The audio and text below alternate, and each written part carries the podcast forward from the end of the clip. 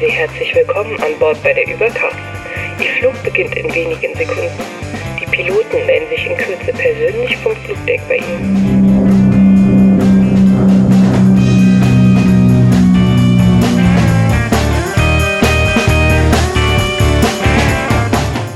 Hallo und herzlichen schönen guten Abend hier beim ersten Absturz-Podcast im deutschen Flugluftraumgedöns. Schade.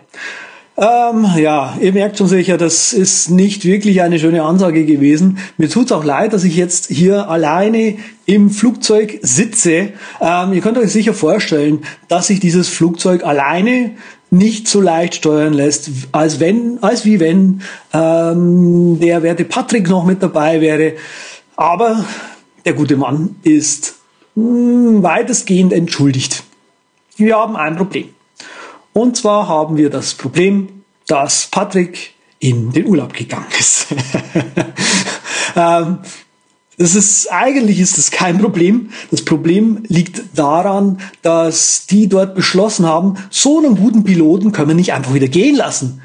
Ja, und seitdem sitzt der gute Mann dort, dort fest. Ähm, und äh, ja, deswegen mussten wir den Aufnahmetermin, ähm, haben wir den eben so gelegt, dass es vielleicht doch noch hätte klappen können. Aber jetzt wurde ihm auch noch ein Flieger gecancelt. Und ähm, ja, also Patrick, wenn du diese Sendung hörst, ähm, die Gedanken unser aller Mithörerinnen sind bei dir. Ganz, ganz bestimmt. Ja, nichtsdestotrotz möchte ich euch natürlich eure alle 14-tägige äh, Sendung nicht verwehren und habe deshalb beschlossen, ich mache euch eine kurze Sendung nur mit mir alleine. Das äh, werdet ihr jetzt schon mal überstehen, sage ich jetzt mal. Ähm, wir werden ganz normal eine News, äh, eine News-Teil haben. Ich werde ein bisschen äh, versuchen, sowas Ähnliches wie ein Hauptthema zu haben und hoffe, ihr habt trotzdem viel Freude bei dem Flug 92. Unsere Shownotes findet ihr auf derubercast.com slash 92. Ja, anfangen möchte ich mit einem Überbleibsel, das im Prinzip hier jetzt aus der Typinator-Ecke kommt. Ähm, wie vor einigen Sendungen erwähnt, bin ich inzwischen Typinator-Nutzer und das gefällt mir auch sehr gut. Wir haben ähm, da eine neue Version von Typinator bekommen. Das ist eigentlich total faszinierend. Folgendes ist, äh, kann man nämlich jetzt in der neuesten Version machen. Ähm, es lassen sich die macOS beziehungsweise eben die über iCloud äh, sich synchronisierenden Keyboard-Shortcuts, die eben dann auch auf iOS erscheinen, beziehungsweise äh, umgedreht, lassen sich ganz einfach jetzt in Typinator importieren. Das äh, hat mich so ein bisschen verwundert, so, hä, wie, das kann man exportieren, man kann die überhaupt exportieren? Ich dachte, das wäre kompliziert, aber es ist tatsächlich sehr, sehr simpel, ähm, das wusste ich nämlich nicht. Und, um da, und darum geht's in diesem äh, Überbleibsel. Und zwar kann man die Keyboard-Shortcuts, die selbst eingestellten Tastaturkürzel, ähm, wie heißen sie denn off offiziell? Unter Text findet man die also in den Systemeinstellungen, Tastatur und dann Text. Die Kürzel, die da stehen, äh, irgendwie Kurz-E-Mails zum Beispiel, eben diese Typinator, Text Expander, ähnlichen Dinger, die lassen sich exportieren. Und zwar klickt ihr einfach in, den, äh, in die Tabelle rein, macht ein Command A für alles markieren und zieht einfach die komplette Selektion, die ihr habt, mal grob auf den Desktop. Ähm, ich mache das gerade eben mal live mit, ihr kennt ja unsere Sendung. Was dann passiert ist, dass eine Playlist geschrieben wird, die einfach äh, diese ganzen Kürzel enthält. Und diese Kürzel lassen sich jetzt scheinbar in Typinator importieren. Ähm, wer also grob mal ein Backup machen will zum Beispiel, äh, hat jetzt hier die Möglichkeit, das auch relativ einfach zu machen. Mir war dieser Weg über die äh, Keyboard-Systemeinstellungen nicht bekannt, dass man hier tatsächlich einfach nur reinklicken muss, um, ein, äh, um eine Property List äh, zu exportieren. Und äh, dafür bin ich natürlich den Leuten von Typinator endlos dankbar. Ja, ein Ding, das sich im Prinzip jetzt ähm, angehäuft hat, Gerade die Leute beschweren sich über iOS 11. Ähm, ich habe hier auch schon über meine äh, diversen Problemchen mit diesem neuen iOS gesprochen. Ich verlinke in den Show Notes einen Artikel von äh, Media. Hier wird eben im Prinzip äh, ein, ein Auszug aus diversen äh, natürlich in Tweets, ähm, random Beschwerdezeugs halt. Ihr kennt unsere Sendung, wir sind inzwischen ein, ein Rentner-Podcast geworden. ähm, ja, also es funktionieren diverse Sachen nicht und da möchte ich jetzt also ein Ding, was äh, ich so ein bisschen Hand auf Tisch, nee Quatsch, Kopf auf Tisch mäßig finde, ist, ähm, und das ist mir in den Betas gar nicht aufgefallen. Ich, und ich hatte es in dieser Sendung auch gesagt. Deswegen möchte ich hier jetzt zurückrudern. Folgendes ist unter iOS 11 nämlich anders. Man kann im Control Center, das ist das Ding, was man von unten einsliden kann, kann man ja jetzt eigene Schalter definieren. Zum Beispiel kann man den Flugzeugmodus und ähm, Bluetooth, Wi-Fi und die mobilen Daten dort mit einem Schalter aus- und einschalten. Glaubt man. Was diese Schalter aber tatsächlich machen, und das wusste, das ist mir in den Betas niemals aufgefallen, ist, ist nämlich folgendes. Also, wenn man zum Beispiel hier jetzt ähm, das Symbol für Wi-Fi ist blau bei mir gerade, weil es mit meinem WLAN verbunden ist. Wenn ich das betätige, dass es eben schwarz wird, schaltet das nicht, wohlgemerkt, nicht das Wi-Fi tatsächlich aus, als würde man in die, in die uh, Settings-App reingehen. Was es macht, ist, dass es sich vom aktuellen verbundenen WLAN trennt. Und genauso verhält es sich mit Bluetooth auch. Das heißt, drückt man diesen Knopf, wird man von seinen Earpods meinetwegen einfach nur unter die Verbindung unterbrochen, aber nicht der Bluetooth-Chip ausgeschalten. Das heißt, lange Rede, kurzer Sinn, sagt man zum Beispiel, ja, ich möchte ein bisschen sicherer oder anonymer eben sein, wenn ich so durch die Stadt laufe. Man weiß ja nie, wie viele Beacons da rumstehen. Ähm, schalte ich mal lieber mein Bluetooth und mein WLAN aus. Ähm, dann muss man wie immer schon in die Settings-App gehen und das dort abdrehen. Sprich, diese ganzen tollen Schalter bringen uns gerade mal gar nichts. Ähm, unter anderem wegen solchen Beschwerden, äh, wegen solchen Sachen häufen sich eben gerade die Beschwerden. Ähm, es gibt diverse äh, grafische Glitches, die mich persönlich nicht so arg stören, wie also diese Geschichte mit dem mit dem äh, mit dem Connection äh, ja Status, sage ich jetzt mal, das ist schon ziemlich idiotisch. Also das da fehlen mir förmlich die Worte.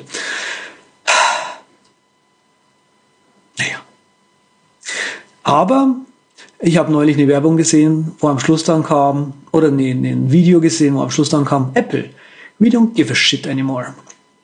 Das könnte ich jetzt Apple unterstellen, wobei ich immer noch der, der Meinung bin, damit äh, Apple großartige äh, Sachen produziert. Ähm, und wie immer manche Sachen, äh, also was Apple halt bisher immer sehr vermieden hat, war ähm, das, was man, glaube ich, landläufig als User-Facing Bugs bezeichnet, sehr unter, äh, ja, unter Verschluss zu halten, die möglichst auszumerzen, damit ja obenrum alles schön aussieht. Und wenn es untenrum so ein bisschen kränkelt hier und da auseinanderbricht, dann ist es okay. Aber jetzt zum Beispiel sowas, das ist halt irgendwie ein bisschen komisch. Äh, auch die Geschichte mit, mit ähm, Icons rumziehen, also das funktioniert so schlecht. Ich weiß nicht, das funktioniert seit dem Betas vor allem schlecht. Und ich weiß nicht, was Apple sich dabei gedacht hat. Ähm, was ich aber dabei noch herausgefunden habe, ist, dass man jetzt uh, mehrere Icons gleichzeitig rumziehen kann. Äh, dazu muss man äh, allerdings dann zwei Finger benutzen. Also sprich, man, äh, man geht in den Wiggle-Modus, ja, da bewegen sich alle Icons eben.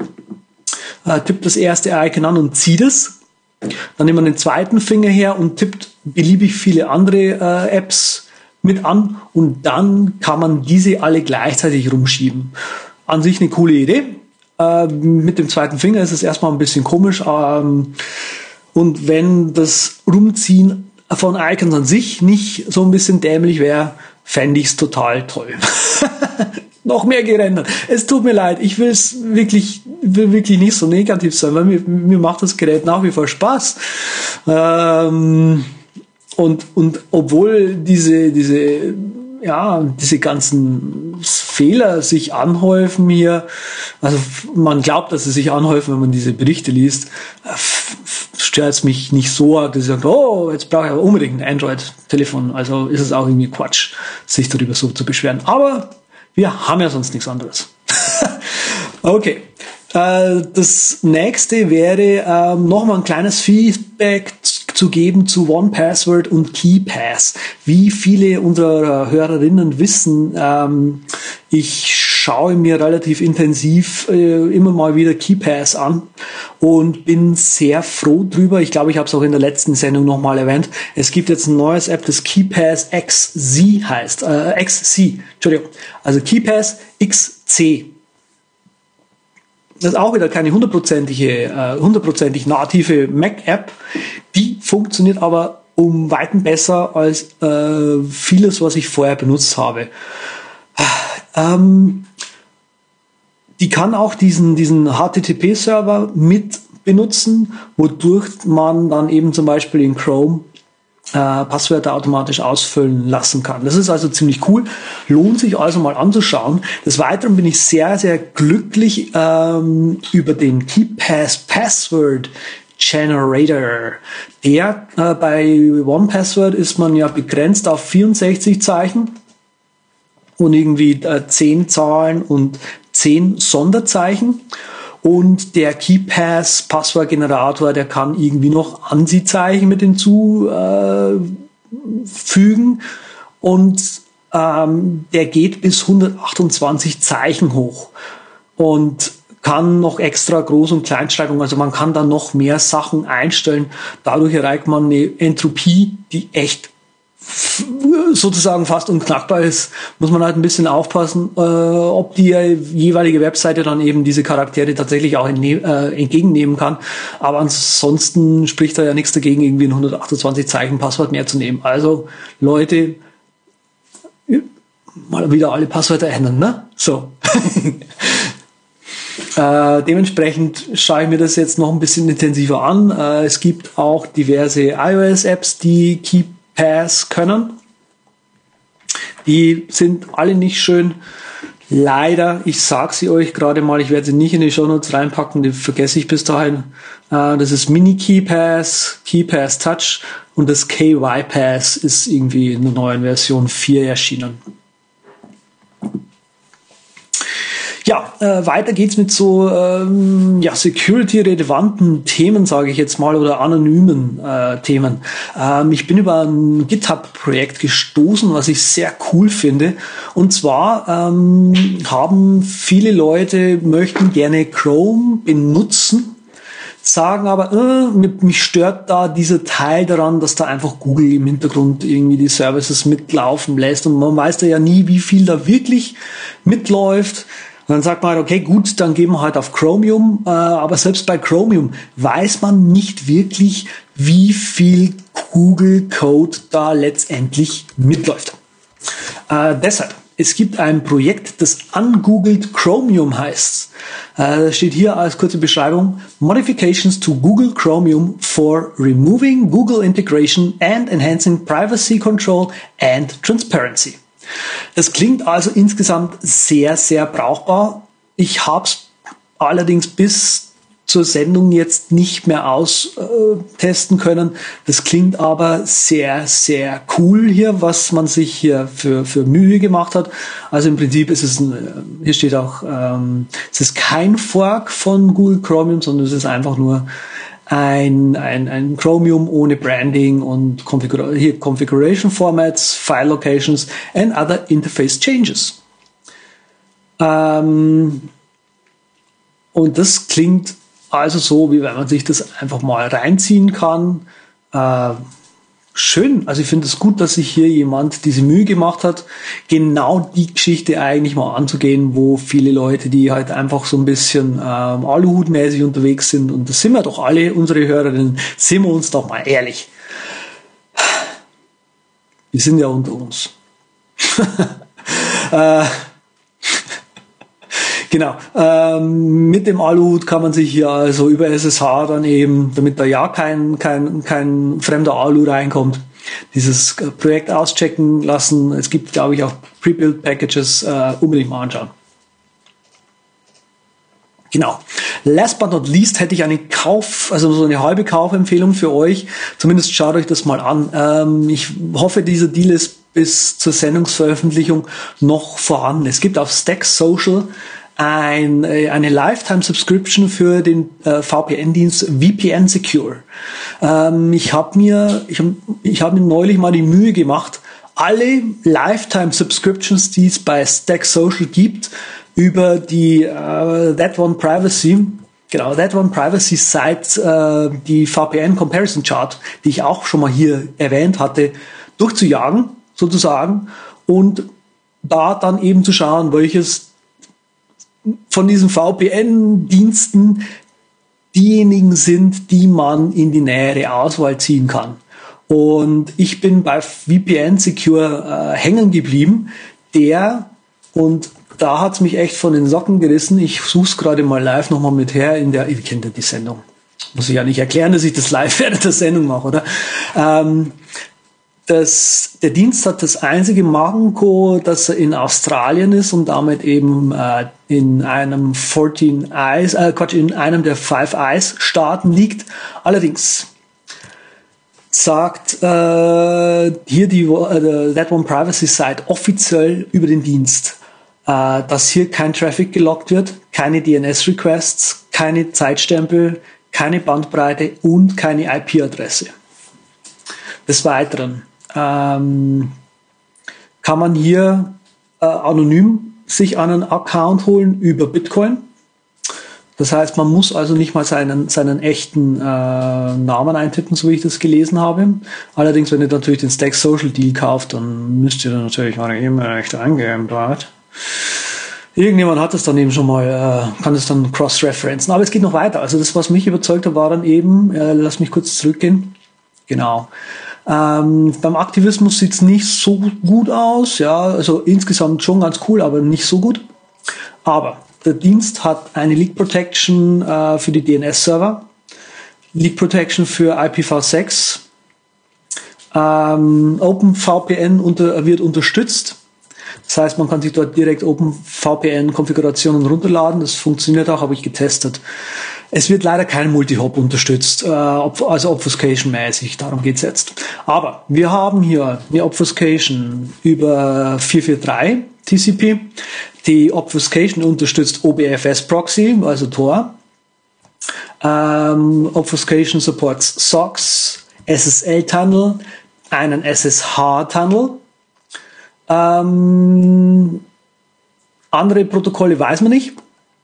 Es, werden kein, es wird kein SMTP oder Peer-to-Peer-Traffic äh, geblockt.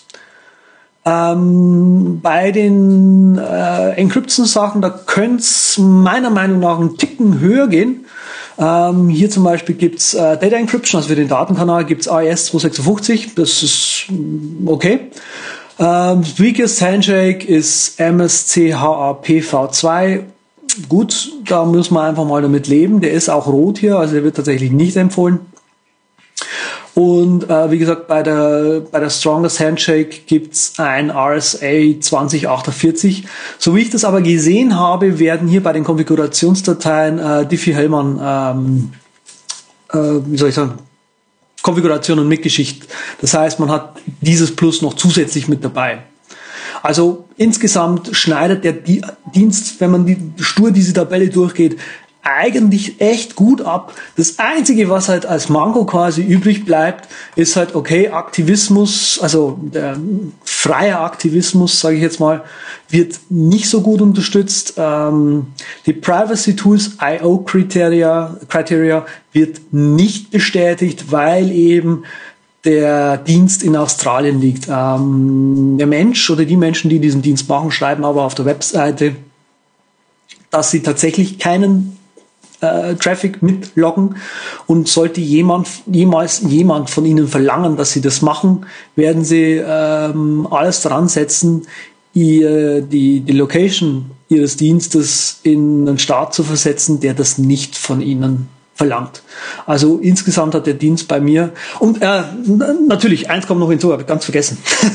äh, als Nerd ähm, ihr wisst, wie das ist. Ein, so ein, so ein Security-Dienst wirkt eigentlich nur dann glaubwürdig oder richtig glaubwürdig, wenn die Webseite dazu, naja, nicht so ganz hübsch ist. Die Webseite ist nicht so ganz hübsch. Also äh, hier ist, wird man nerdmäßig von hinten bis vorne sozusagen bedient. Wie gesagt, ist halt in Australien, Five Eyes und so weiter. Da muss man ein bisschen aufpassen. Wenn ihr das nicht wollt, dann ignoriert den Dienst. Äh, ansonsten, äh, vielleicht ist das ja ein heißer Tipp für den einen oder anderen. Hier einfach mal die, die bei Stack Social die, die Lifetime-Dienste durchzugehen und mal zu schauen und, und mal selbst zu schauen, was da für ja, für euch in Frage kommt. Gut, dann äh, war es das jetzt auch schon hier mit den Follow-ups. Ihr könnt mir gerne Follow-ups schicken oder uns Follow-ups schicken, einfach per E-Mail an das Flugtag. Seht ihr, jetzt habe ich den Versprecher drin. Als einmal der Patrick nicht da und ich versaus. Also, ihr könnt eure Kommentare an flugdeck.derubercast.com Com schicken und wir freuen uns natürlich gerne über gute Bewertungen im iTunes Store. Die sind bisher sehr gut. Die, wir können es so auch beibehalten. Ähm, ich freue mich immer wieder, wenn äh, eine Bewertung kommt. Das macht ihr total super. okay, ähm, kleines Hauptthema für heute. Ja, ähm, ich spiele mal wieder mit äh, Geräten rum. Ich habe mein, äh, mein Tails endlich wieder zum Laufen bekommen, das 3.1er. Ähm, das habe ich jetzt schon mal äh, erwähnt in, in, einer älteren Sendung. Das war mit dem neuen MacBook äh, teilweise ein recht ätzendes Ding. Ich kann es euch auch kurz erklären, woran es gelegen hat, falls es jemand nachvollziehen möchte. Ähm, die ganzen Instruktionen auf der Webseite, die da sind, die haben ja schon beim 2.8er, glaube ich, nicht funktioniert. Da mit dem DD machen die das ja. Äh, ich habe das, glaube ich, mit dem Etcher damals gemacht. Hm, weiß ich nicht mehr, aber das hat auch schon nicht funktioniert irgendwie richtig.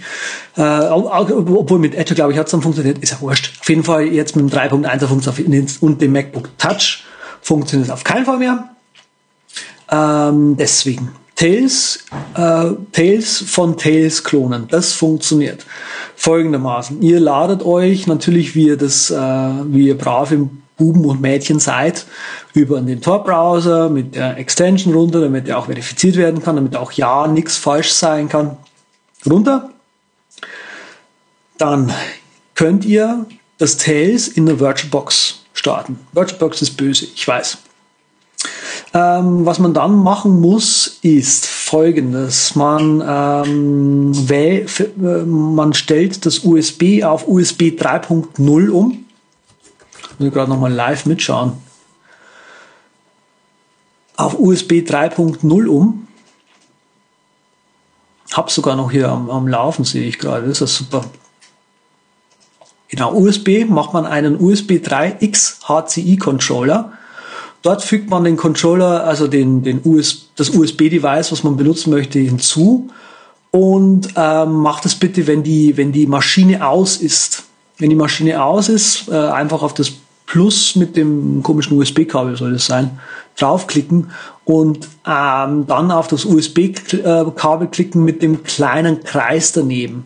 Da kommt dann so ein Menü runter und in dem Menü steht ganz unten Remote Doppelpunkt. Da kann man anwählen Any, Yes oder No. Bitte Any anwählen. Da ist, glaube ich, No oder so standardmäßig ausgewählt. Wenn ihr das habt, dann glaube ich, muss man auch nichts mehr machen. Ich schaue gerade nochmal. Ich, äh, ich hatte gedacht, da war noch mal was. Nee, ich glaube, das war's. Und dann sollte die Geschichte eigentlich laufen. Wenn nicht, da findet man im Internet, ich glaube, zwei oder drei Artikel, die speziell von diesem Problem sprechen. Also MacBook Touch VirtualBox äh, Tales zum Beispiel. Ähm, die eben immer irgendwie sagen, dass man da eben diesen Port hier einstellen muss, den USB 3, und dann tut's. Und wenn man das eingestellt hat und dann die Kiste neu startet, dann äh, möchte Tails auch auf einmal äh, oder kann es, kann Tails sich auf den USB-Stick klonen und sehe da, wenn man neu startet, Refind natürlich vorher installieren, äh, geht die Geschichte auf einmal. Also, äh, puh. Da war ich auch wieder drei Stunden drüber. Aber Spaß hat's gemacht. Genauso Spaß macht Hunix. Äh, Wer es nicht kennt, Hunix ist ein ziemlich cooles Linux, äh, eine cool, ziemlich coole Linux-Distribution. Und zwar haben sich die Leute auf die Fahne geschrieben, ähm, IP-Leaking zum Beispiel, also die, vor allem die Anonymität im Internet ähm, zu verbessern. Ähm, das Projekt sticht heraus, nicht nur weil es das macht, sondern weil die eine großartige Webseite haben, auf der total viele, mh, hm, ich sollte Angriffsvektoren ja, stehen und wie zum Beispiel Hunix, Tails oder nee, Tails, Hunix Kombi zum Beispiel abschneiden, diese die Attacken dann ähm, abzuwehren. Also es geht häufig um irgendwelche IP-Leak-Sachen und ähm, andere Sachen. Und die machen auch sehr deutlich zum Beispiel den Unterschied zwischen Security, Anonymity äh, zum Beispiel. Ja, also das finde ich sehr schön. Äh, Hunix kommt daher als VirtualBox äh, Appliances, glaube ich, nennt man die. Das heißt, man kann die einfach in VirtualBox importieren. Ich würde euch aber raten, da gibt's einen äh, Haken, Hackerl, das ihr anmachen könnt. Da steht äh, Initialize MAC Addresses when importing oder sowas ähnliches. Das macht er natürlich an, weil ihr wollt ja natürlich nicht die MAC-Adresse von anderen Leuten übernehmen. Genau, ähm, es sind zwei VirtualBox-Instanzen und der Gag ist im Prinzip hier, dass es eine Gateway-Instanz gibt und es gibt eine Workstation-Instanz. Man erkennt die auch dann ganz einfach, das finde ich auch recht nett gelöst. In der, in der Gateway-Instanz ist der, ist der Mauszeiger grün und in der Workstation-Instanz ist der äh, Mauszeiger wie gewohnt äh, grau. Wir haben zum Einsatz kommt hier ein KDE-Desktop. Und der Gag ist im Prinzip, dass der Gateway äh, so eingestellt ist, dass ausschließlich Tor nach außen hin funktioniert, also kein anderer äh, Netzwerkzugriff wird zugelassen als über Tor, also im Prinzip das gleiche wie bei Tails. Der Gag ist aber, dass die Workstation ähm, Appliance, deren Netzwerkverbindung ist so eingestellt, dass sie ausschließlich über die äh, über den Gateway kommuniziert. Sprich, das Einzige, was die, was die Workstation ähm, Virtual Box, sage ich jetzt mal, als IP kennt, ist die IP, die sie von der Gateway-Computer sozusagen zugewiesen bekommt. Das heißt, hier möchte man eben dadurch verhindern, äh, überhaupt ein Leak nach außen zu, äh, ja, nach hier überhaupt irgendwas nach außen zu leaken. Das finde ich von der Idee her ziemlich cool. Ähm, sie schreiben natürlich auf ihrer Internetseite, ja, aber wir wisst ja, man kriegt es ja trotzdem noch gehackt. Wenn man zum Beispiel den, äh, wenn man zum Beispiel äh, einen ein, ein Exploit in dem äh, Tor-Browser ausnutzt und dann noch einen Exploit über VirtualBox ausnutzt, dann kommt man natürlich wieder auf den Host. Ja? Also also ist schon klar. Ähm, ich glaube, das ist uns allen klar, dass das trotzdem nicht hundertprozentig sicher sein kann. Aber äh, so im Großen und Ganzen äh, würde ich euch einfach mal empfehlen, schaut euch an und wenn ihr auch nur das Wiki kurz mal durchliest. Ja, das ist also auch schon mal irgendwie einfach, einfach mal drüber zu lesen, das ist das einfach mal wert. Da haben sie sich sehr viel Mühe gegeben, finde ich. Ein anderes Linux, was ich mir dementsprechend noch angeschaut habe, war Cubes, äh, Q-U-B-E-S. Das ist auch eine total geile Sache. Was die im Prinzip machen, ist ähm, sowas ähnliches wie Unix. Sprich, dass sie die einzelnen, ähm, seit den einzelnen Umgebungen in, in Virtual Boxen sozusagen, in virtuelle Maschinen unterteilen. Und so kann man eben viele verschiedene von diesen Cubes sozusagen haben. Äh, die eine für die für, für Schriftenverwaltung, äh, für, für ja genau für für, für Office sage ich jetzt mal, ja, wo halt irgendwie ein LibreOffice drin läuft oder sowas. Und eins, wo irgendwie äh, nur der Browser drin läuft. Und die Idee hier ist halt, dass halt zum Beispiel ein Exploit über den Browser ähm, oder irgendein Vireneinfall oder sowas nicht irgendwie das Host-System äh, beschädigen kann. Das Coole bei Cubes zum Beispiel ist auch, ähm, das läuft, ich habe gerade vergessen, wie der Fachbegriff heißt. Ähm, aber hier gibt es quasi eine, eine, eine Hauptmaschine und äh, die unter DOM 0 läuft sozusagen. Das finde ich auch ganz lieblich. Ähm, ähm, hier gibt es ein Zusatzpaket, was man sich installieren kann. Äh, Honix. Also sprich, man kann sich in Cubes zwei Cubes hinzuladen, die Honix Cubes sozusagen sind. Äh, und dann kann man über Cubes wieder Unix machen. Und Cubes an sich ist ebenso von der Architektur her ähm, eher auf Security ausgelegt. Und somit hätte man dann wieder ein sehr, also somit hat man über Cubes und Unix eine sehr, sehr coole Security Anonymity äh, Combo. Also von dem her eigentlich ziemlich cool. Äh, wie gesagt, unter OS 10 oder macOS, Entschuldigung, ist es, ich, ich, ich Opa, OS 10. Äh, macOS ist es eben so, dass hier die, äh, ja, der, der Host im Prinzip die Internetverbindung äh, herstellt. Das heißt, wenn man hier äh, mit dem VPN noch ins Internet geht, hat man nochmal einen, Layer drüber geschoben über die Leitung. Ja, genau. Schaut euch diese Webseiten an. Wie gesagt, Unix bzw. Cubes, da findet man dann noch mehr Sachen, die man sich anschauen kann. Also da seid ihr auch nochmal mindestens fünf Stunden drüber, äh, Sachen rauszukriegen. Das äh, ist mindestens ein Kaffee wert. Habt ihr Spaß dabei. Da bin ich mir ganz, ganz sicher. Ihr könnt uns auch Spaßpunkte in iTunes geben. so nebenbei. Ähm, ja, genau. Äh, nee, na, das war keine gute Idee. Wenn es euch nicht so viel Spaß macht, kriegen wir dann Ein-Stern-Bewertungen. Hm. Ich will natürlich die Fünfer haben. Wie ihr wisst, was ich meine. Lange Rede, kurzer Sinn. Ich merke schon wieder, der Flieger stürzt schon wieder ab. Ohne Patrick macht das Fliegen halt einfach keinen Spaß.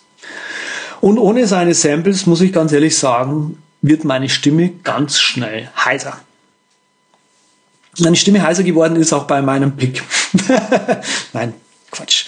Äh, eine App, Mac OS App, das Keka heißt. Keka ist ein, äh, schlicht und ergreifend ein Archivierprogramm. Schlicht und einfach. Es gibt's als äh, Freeware, lad mich runter von der Webseite, ist, glaube ich, sogar Open Source. Und ich sage jetzt einfach mal, warum ich mir angeschaut habe. Ich habe diverse Projekte im Archiv, die ich wirklich nicht mehr brauche. Hier hatte ich die Idee, äh, eventuell mit ähm, äh, ja, diese alten Projekte einfach in, in ZIP zum Beispiel zu packen und einfach mal das da grob drin liegen zu lassen. Also ihr habt meine, meine diversen Abenteuer mit Disk-Images und so weiter mitbekommen hier. Äh, die funktionieren ja super äh, mit diesen ganzen Online-Backup-Sachen. Deswegen dachte ich, hm, ein großes ZIP, da kann nichts schiefgehen. Ja, das Problem ist halt wieder bei mir, wenn ich halt diese ZIPs mache, dann sind die halt mal wieder 10 Gigabyte groß. Also, da, äh, da bin ich nicht wirklich glücklich geworden. Aber ich habe aber halt einfach auch mal schauen, äh, ist ZIP an sich überhaupt ein gutes Format und habe einfach auch dann mal geschaut, hm, was gibt's denn für, für Komprimierformate. Äh, Im Prinzip die zwei, die wirklich super komprimieren, das ist auf einem, äh, auf der einen Seite 7, 7 Zip, das 7Z, äh, 7Z glaube ich heißt ähm, und auf der anderen Seite witzigerweise der äh, Tape Archive und dann ein B-Zip 2 drüber gestülpt. Ähm, man kann auch einfach so ein B-Zip 2 machen, aber ich glaube, B-Zip kann nur einzelne Dateien ähm, archivieren, weswegen eben vorher immer das, das Tape Archive, das TAR, drüber gestülpt wird. Was eine Datei aus vielen Dateien macht, sozusagen. Ja, genau. Ähm, auf jeden Fall, die zwei können äh, am höchsten komprimieren und ich habe KK gefunden, weil es eben beide unterstützt und TAR und was weiß ich noch alles. Die können, hier kann man auch ein äh, Disk-Image erstellen und ein ISO, wenn man das wirklich, wirklich möchte. Unterstützt leider kein, kein Sparse-Bundle oder sonstigen Blödsinn. Ja, aber irgendein Tod muss man ja sterben. Ne? Bevor ich jetzt wieder das Rentnern anfange, ne? hm. Also, deswegen mein Tipp diesmal, Keka kann sowohl entpacken als auch verpacken. Man kann hier die Dateien einfach in das Fenster ziehen. Äh, kosten tut ich glaube, zwei oder drei Euro, wenn man zahlen möchte. Macht es doch, Leute. Die Leute haben sich's doch verdient für so ein kleines Utility. Ich habe, ich hoffe, ich habe, ich hoffe, euch hat diese Sendung natürlich gefallen. Äh, mit mir diesmal alleine. Bitte äh, schreibt uns einen Kommentar auf Twitter unter der Ubercast. Ich selbst bin auf Twitter äh, als ZET ZETTT.com ist die Webseite dazu. Den Patrick findet ihr unter rocketinc.net und Patrick at unterstrich Patrick Welker auf Twitter. E-Mails könnt ihr uns schreiben an das Flugdeck at der, der Ubercast.com und dementsprechend wünsche ich euch noch frohe Weihnachten.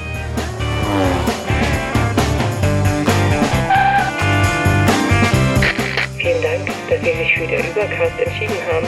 Wir freuen uns, Sie bald wieder an Bord begrüßen zu dürfen.